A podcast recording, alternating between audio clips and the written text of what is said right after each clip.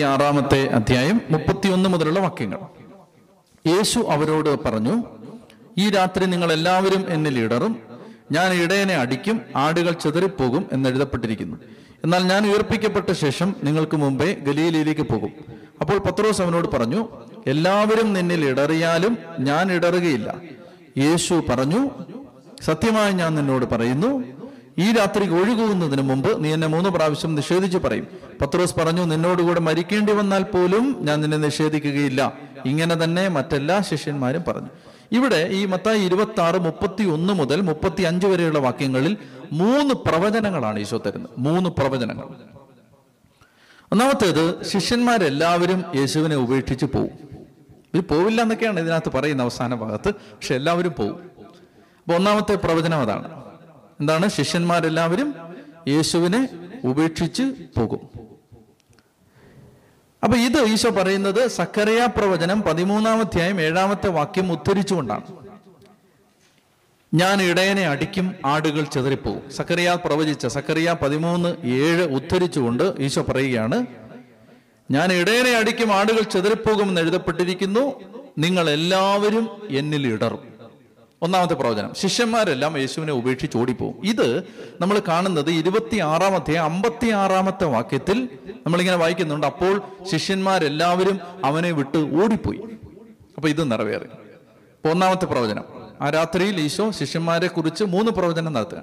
രണ്ടാമത്തേത് കർത്താവ് പറയാണ് ഉത്ഥാനത്തിന് ശേഷം യേശുവും ശിഷ്യന്മാരും ഗലീലിയിൽ വെച്ച് വീണ്ടും കണ്ടുമുട്ടും. ഉത്ഥാനത്തിന് ശേഷം യേശുവും ശിഷ്യന്മാരും ഗലീലിയിൽ വെച്ച് വീണ്ടും കണ്ടുമുട്ടും. അതാണ് രണ്ടാമത്തെ പ്രവചനം. അതും ഉയർപ്പിന് ശേഷം നിറവേറും. മൂന്നാമത്തേത് ഈ രാത്രിയിൽ പത്രോസ് യേശുവിനെ മൂന്ന് പ്രാവശ്യം നിഷേധിച്ച് പറയും. അപ്പോ പത്രോസ് പറയുകയാണ് കർത്താവെ ഞാൻ നിന്നോടുകൂടെ മരിക്കേണ്ടി വന്നാലും നിന്നെ തള്ളിപ്പറയില്ല. മറ്റു ശിഷ്യന്മാരെ അങ്ങനെ തന്നെ പറഞ്ഞു. അത് ആത്മാർത്ഥമായിട്ട് പറയുന്നതാണ്. പക്ഷേ അവരെല്ലാവരും യേശുവിനെ ഉപേക്ഷിച്ച് ഓടിപ്പോവുകയും എല്ലാവരും യേശുവിനെ ഒറ്റയ്ക്കാക്കി പോവുകയും പത്രോസ് യേശുവിനെ തള്ളി പറയുകയും ചെയ്യും ഇനി മുപ്പത്തി ആറ് മുതലുള്ള വാക്യങ്ങൾ. അനന്തരം യേശു അവരോടൊത്ത് ഗത്തമനി എന്ന സ്ഥലത്തെത്തി. ഈ ഗത്തമനി എന്ന് പറഞ്ഞാൽ ഒലിവ് മലയിലെ ഒരു തോട്ടമാണത്. ആ ഗത്തമൻ തോട്ടം. അവിടെ ഒലിവ് മരങ്ങളുണ്ട്. വർഷങ്ങൾ പഴക്കമുള്ള ഒലിവ് മരങ്ങൾ. രണ്ടായിരം വർഷം പഴക്കമുള്ള ഒലിവ് മരം അവിടെയുണ്ട്. ആ തോട്ടത്തിൽ നമുക്ക് പോകാൻ പറ്റും. അപ്പൊ അവിടെ ചെന്ന് ഇപ്പോഴും ആ മരങ്ങൾ അവിടെയുണ്ട്. അപ്പൊ ഈശോ തൊട്ട മരത്തിൽ നമുക്ക് തൊടാൻ പറ്റും. ഗച്ചമൻ തോട്ടത്തിൽ ഈശോയുടെ ഈശോ കരഞ്ഞ് പ്രാർത്ഥിച്ച ആ സ്ഥലത്ത് ഗച്ചമൻ തോട്ടത്തിൽ ഈശോ കരഞ്ഞ് പ്രാർത്ഥിച്ച ആ സ്ഥലത്ത് ഒരു ദേവാലയമുണ്ട്. കർത്താവിന്റെ ആ കണ്ണുനീര് വീണ സ്ഥലത്തൊരു ദേവാലയമുണ്ട്. അപ്പൊ അതൊക്കെ ഇന്നും നിലനിൽക്കുന്നുണ്ട്. അപ്പൊ അനന്തരം യേശു അവരോടൊത്ത് ഗച്ചമനി എന്ന സ്ഥലത്തെത്തി. ഒലിവുമലയിലെ ഒരു തോട്ടമാണിത്. ഇതിന്റെ അർത്ഥം ഒലിവ് ചക്ക് എന്നാണ്. എണ്ണ ചക്ക് എന്നാണ് ഇതിന്റെ അർത്ഥം. അപ്പോൾ ഒരു ചക്കിലിട്ട് എണ്ണയാട്ടി എടുക്കുമ്പോൾ ആ ആ പ്രക്രിയയിൽ ചക്കിലിട്ട് ആട്ടുന്നത് പോലെ വേദന കർത്താവ് സഹിച്ചിട്ടുണ്ട്. ഗച്ചമൻ തോട്ടത്തിൽ വെച്ച്. അപ്പോൾ അത്രയും തീവ്രമായ വേദന. നമ്മൾ ഇനി അത് കാണും. അത്രയും തീവ്രമായ ഒരു വേദന കർത്താവ് സഹിച്ചൊരു സ്ഥലമാണ് ഈ ഗച്ചമനെ സഹനത്തോട് ഏറ്റവും അടുക്കുന്ന സമയത്ത് ഈശോ എന്താ ചെയ്തത്? അവൻ ശിഷ്യന്മാരോട് പറഞ്ഞു ഞാൻ പോയി പ്രാർത്ഥിക്കുവോളം നിങ്ങൾ ഇവിടെ ഇരിക്കുക. വേദനയുടെ ആധിക്യത്തിലേക്ക് പ്രവേശിക്കുമ്പോൾ അതി അഗാധമായ അതികഠിനമായ ഭയാനകമായ വേദന വരുമ്പോൾ ഒരു വ്യക്തി അഭയം കണ്ടെത്തേണ്ടത് എവിടെയാണ്? പ്രാർത്ഥനയിലാണ്. പതീശ പറഞ്ഞു തരികയാണ്. സഹനത്തിന്റെ ഏറ്റവും തീവ്രമായ ആധിക്യത്തിൽ ഈശോ പ്രാർത്ഥനയിൽ അഭയം കണ്ടെത്തുകയാണ്. അവൻ പത്രോസിനെയും സബദയുടെ ഇരുപുത്രന്മാരെയും കൂടെ കൊണ്ടുപോയി ദുഃഖിക്കാനും അസ്വസ്ഥനാകാനും തുടങ്ങി. അവൻ അവരോട് പറഞ്ഞു തീവ്ര ദുഃഖത്താൽ ഞാൻ മരണത്തോളം എത്തിയിരിക്കുന്നു. നിങ്ങൾ എന്നോട് തുടർന്നിരിക്കുക. താവൂർ മലയിൽ ശിഷ്യന്മാർ കണ്ടത് യേശുവിന്റെ ദൈവത്വത്തിന്റെ യേശുവിന്റെ മഹത്വത്തിന്റെ ഔന്നത്യമാണ്. ഭൂമിയിൽ ഒരു അലക്കുകാരനും അലക്കി വെളുപ്പിക്കാനാവാത്ത വിധം അവന്റെ വസ്ത്രങ്ങൾ വെണ്മയുള്ളതായി ശോഭയുള്ളതായി ആ മഹത്വത്തിന്റെ മേഘം അവനെ വന്ന് മൂടി. താവൂർ മലയിൽ കണ്ടത് അവന്റെ ദൈവത്വത്തിന്റെ ഔന്നത്യമാണ്. ഗച്ചമനയിൽ കാണുന്നത് യേശുവിന്റെ മനുഷ്യത്വത്തിന്റെ പൂർണതയാണ്. അപ്പൊ നമ്മൾ മനസ്സിലാക്കേണ്ടത് യേശു പൂർണ ദൈവം മാത്രമല്ല പൂർണ മനുഷ്യനും കൂടിയായിരുന്നു. അപ്പൊ അതുകൊണ്ട് ഒരു മനുഷ്യൻ കടന്നു പോകുന്ന എല്ലാ ദുഃഖത്തിലൂടെയും ഈശോ കടന്നു പോയിട്ടുണ്ട് ഒരു മനുഷ്യൻ കരഞ്ഞതുപോലെ യേശു കരഞ്ഞിട്ടുണ്ട് വേർത്തതുപോലെ യേശു വേർത്തിട്ടുണ്ട് ക്ഷീണിച്ചിട്ടുണ്ട്. യാക്കോബിന്റെ കണറ്റും കരയും അവൻ തളർന്നിരുന്നിട്ടുണ്ട്. അപ്പ കഴിയുമെങ്കിൽ ഈ പാനപാത്രം എടുത്ത് മാറ്റണമേ എന്ന് പറഞ്ഞിട്ടുണ്ട്. വേദനിച്ചിട്ടുണ്ട് ഭാരപ്പെട്ടിട്ടുണ്ട് ഉത്കണ്ഠ ഉണ്ടായിട്ടുണ്ട്. അപ്പോൾ ഒരു സാധാരണ മനുഷ്യന്റെ എല്ലാ വികാരങ്ങളിലൂടെയും ഈശോ കടന്നുപോയിട്ടുണ്ട്. ഹെബ്രായ ലേഖനം പറയുന്നത് അവൻ എല്ലാ കാര്യത്തിലും നമ്മെപ്പോലെ പരീക്ഷിക്കപ്പെട്ടവനാണെന്നാണ്. അപ്പൊ നമ്മൾ മനസ്സിലാക്കേണ്ടത് നമുക്കുണ്ടാകുന്ന എല്ലാ പരീക്ഷകളും എല്ലാ പ്രലോഭനങ്ങളും എല്ലാ പരീക്ഷണങ്ങളും യേശുവിനുണ്ടായിരുന്നു.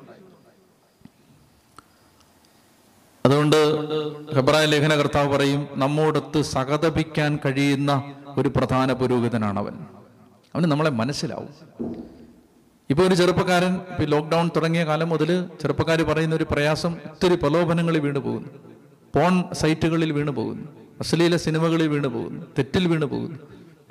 അപ്പൊ അങ്ങനെ വേദനിച്ചിരിക്കുന്ന ഒരു ചെറുപ്പക്കാരൻ ചെറുപ്പക്കാരി ഈശോയുടെ അടുത്ത് പ്രയാസം പറഞ്ഞാൽ ഈശോയ്ക്ക് അത് മനസ്സിലാവും. കാരണം എന്താണ്? ഈശോ അങ്ങനെ പ്രലോഭിപ്പിക്കപ്പെട്ടിട്ടുണ്ട്. എല്ലാ പ്രലോഭനങ്ങളും യേശുവിന്റെ അടുത്ത് വന്നിട്ടുണ്ട്. അവൻ പാപത്തിൽ വീണുപോയിട്ടില്ല. അവൻ അവൻ പാപമൊഴികെ മറ്റെല്ലാ കാര്യത്തിലും നമ്മെ പോലെ പരീക്ഷിക്കപ്പെട്ടു എന്നാണ് വചനം പറയുന്നത്. എന്ന് പറഞ്ഞാൽ അവൻ പാപത്തിൽ വീണില്ല. പ്രലോഭിപ്പിക്കപ്പെട്ടു പരീക്ഷിക്കപ്പെട്ടു. അതുകൊണ്ട് പരീക്ഷയുടെ സ്ട്രഗിൾ എന്താണെന്ന് യേശുവിന് മനസ്സിലാവും. അപ്പൊ യേശുവിന്റെ മനുഷ്യത്വമാണ്. നമ്മൾ കർത്താവ് ഒരു മനുഷ്യനാണെന്നുകൂടി നമ്മൾ ഓർക്കണം. അപ്പൊ ഈ മനുഷ്യർക്ക് അവന്റെ സങ്കടവും പ്രയാസവും പറയാൻ മനുഷ്യനായ ഒരു ദൈവമുണ്ട്. ഇനി ഈശോ ഉയർത്തെഴുന്നേറ്റതിന് ശേഷം അവന്റെ ദൈവത്വത്തിൽ ഇപ്പോഴും അവന്റെ മനുഷ്യത്വം ഉണ്ട്. ഈശോയുടെ കയ്യിൽ ഇപ്പോഴും ആ മുറിവുണ്ട്. ത്രിയേക ദൈവ തൃത്വത്തിൽ യേശുവിന്റെ മനുഷ്യത്വം ഉണ്ട് ഇപ്പോ. മനസ്സിലായില്ലേ? അതായത് ഈശോ ഒരു ദൈവം ഭൂമിയിലേക്ക് വന്ന് മനുഷ്യനായി വന്ന് മനുഷ്യന്റെ രക്ഷയ്ക്ക് വേണ്ട കാര്യം ചെയ്തിട്ട് വീണ്ടും ദൈവമായിട്ട് തിരിച്ചു പോവല്ല. അവൻ നമ്മുടെ മനുഷ്യത്വത്തെ കൂടെ കൊണ്ടുപോയി. നമ്മുടെ മനുഷ്യത്വം യേശുവിന്റെ ദൈവത്വത്തോടൊപ്പം ഇപ്പോഴും ഉണ്ട്. അവൻ പൂർണ ദൈവവും പൂർണ മനുഷ്യനുമാണ്. അതുകൊണ്ട് മനുഷ്യരവന് മനസ്സിലാവും അതുകൊണ്ട് ദൈവം നമ്മോട് റിലേറ്റ് ചെയ്യുന്നത് യേശുവിന്റെ മനുഷ്യത്വത്തിലാണ്. നമ്മളോട് യേശു ദൈവം ബന്ധപ്പെടുന്നത് യേശുവിന്റെ മനുഷ്യത്വത്തിലാണ്. ഒരു സഭാപിതാവ് പറഞ്ഞിട്ടുണ്ട് ദൈവത്തിന് സഹിക്കാൻ പറ്റില്ല. കാരണം ദൈവം ദൈവം ആയതുകൊണ്ട് ദൈവത്തിന് സഹനമില്ല. ദൈവം തന്റെ മക്കൾ സഹിക്കുന്നത് കണ്ട് അവരോടൊത്ത് സഹിക്കാൻ അവരെ പോലെ ഒരു മനുഷ്യനായി.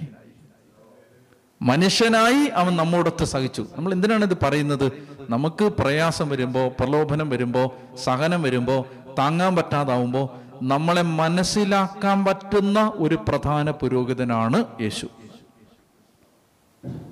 എല്ലാ അർത്ഥത്തിലും. ഞാനിങ്ങനെ കേട്ടിട്ടുണ്ട്. അതായത് മാനസിക രോഗിയായ ഒരമ്മ. മാനസിക രോഗത്തിന്റെ തീവ്രതയിൽ ഒരിങ്ങനെ മക്കളെല്ലാം ഒറ്റപ്പെടുത്തി എല്ലാവരും ഭ്രാന്തി എന്ന് നമുക്കറിയാലോ. ഭ്രാന്തി അങ്ങനെ മാനസിക രോഗി എന്നൊക്കെ പറഞ്ഞ് മുദ്ര കുത്തുന്ന സമൂഹമാണ്. അങ്ങനെ ഒത്തിരി വിഷമിച്ചിരുന്ന സമയത്ത് അവർ ബൈബിൾ വായിച്ചുകൊണ്ടിരിക്കുമ്പോൾ മർക്കോസിന്റെ സുവിശേഷത്തിൽ മൂന്നാം അധ്യായത്തിലാണ് തോന്നുന്നു വായിക്കുകയാണ് അവന് സുബോധമില്ല എന്ന് കരുതി അവന്റെ വീട്ടുകാർ അവനെ പിടിച്ചുകൊണ്ട് പോകാൻ വന്നു. യേശുവിനെ കുറിച്ച് പറയുകയാണ് യേശുവിന് മാനസിക രോഗമാണെന്ന് പറഞ്ഞ് അവന്റെ വീട്ടുകാർ അവനെ പിടിച്ചുകൊണ്ട് പോകാൻ വന്നു. ഈ അമ്മ പറയുകയാണ് അന്ന് ഞാൻ സൗഖ്യപ്പെട്ടു. കാരണം എന്താണ്? ഞാൻ സുബോധമില്ലാത്ത ആളാണ് മാനസിക രോഗിയാണ് ഭ്രാന്തിയാണെന്ന് പറഞ്ഞ കുത്തുവാക്കുകളുടെ വേദന എന്റെ മനസ്സിൽ നിന്ന് മഞ്ഞുരുകുന്നത് പോലെ പോയി. എങ്ങനെയാണ് പോകുന്നത്? എന്റെ കർത്താവ് എന്നെപ്പോലെ ഇത് കേട്ടതാണ്. ഇപ്പൊ നിങ്ങൾ അടികൊള്ളുന്ന ഒരു ഭാര്യയാണ്. മദ്യപിച്ച് വരുന്ന ഭർത്താവ് മുടിക്ക് കുത്തിപ്പിടിച്ച് അടിക്കുന്ന ഇടിക്കുന്ന ആ ഇടി കൊള്ളുന്ന ഒരു ഭാര്യയാണ്. അല്ലെങ്കിൽ ഒരു മകനാണ് ഒരു മകളാണെങ്കിൽ യേശു നിങ്ങളെപ്പോലെ അടിയേറ്റിട്ടുണ്ട്. യേശു നിങ്ങളെപ്പോലെ ശരീരത്തിൽ അടിയേറ്റിട്ടുണ്ട്. യേശു നിങ്ങളെപ്പോലെ തന്നെ വിചാരണ ചെയ്യപ്പെട്ടിട്ടുണ്ട്. കോടതി വരാന്തകളിൽ നിന്നിട്ടുണ്ട്. പട്ടിണി ഇരുന്നിട്ടുണ്ട്. ദാരിദ്ര്യം അനുഭവിച്ചിട്ടുണ്ട്. അപ്പൊ അതുകൊണ്ട് യേശുവിന്റെ മനുഷ്യത്വം ഇപ്പൊ ഗത്തമൻ തോട്ടത്തിൽ നിങ്ങൾ ശ്രദ്ധിച്ചു വായിക്കേണ്ടത് യേശു എത്രമാത്രം സത്യസന്ധമായ ഒരു മനുഷ്യത്വത്തിന്റെ ഉടമയായിരുന്നു. അപ്പോൾ ഒരു സാധാരണ മനുഷ്യന് സഹനം വരുമ്പോൾ അവൻ എന്ത് ചെയ്യും? കരയും. സാധാരണ മനുഷ്യൻ സഹനം വരുമ്പോൾ അസ്വസ്ഥനാവാൻ തുടങ്ങും.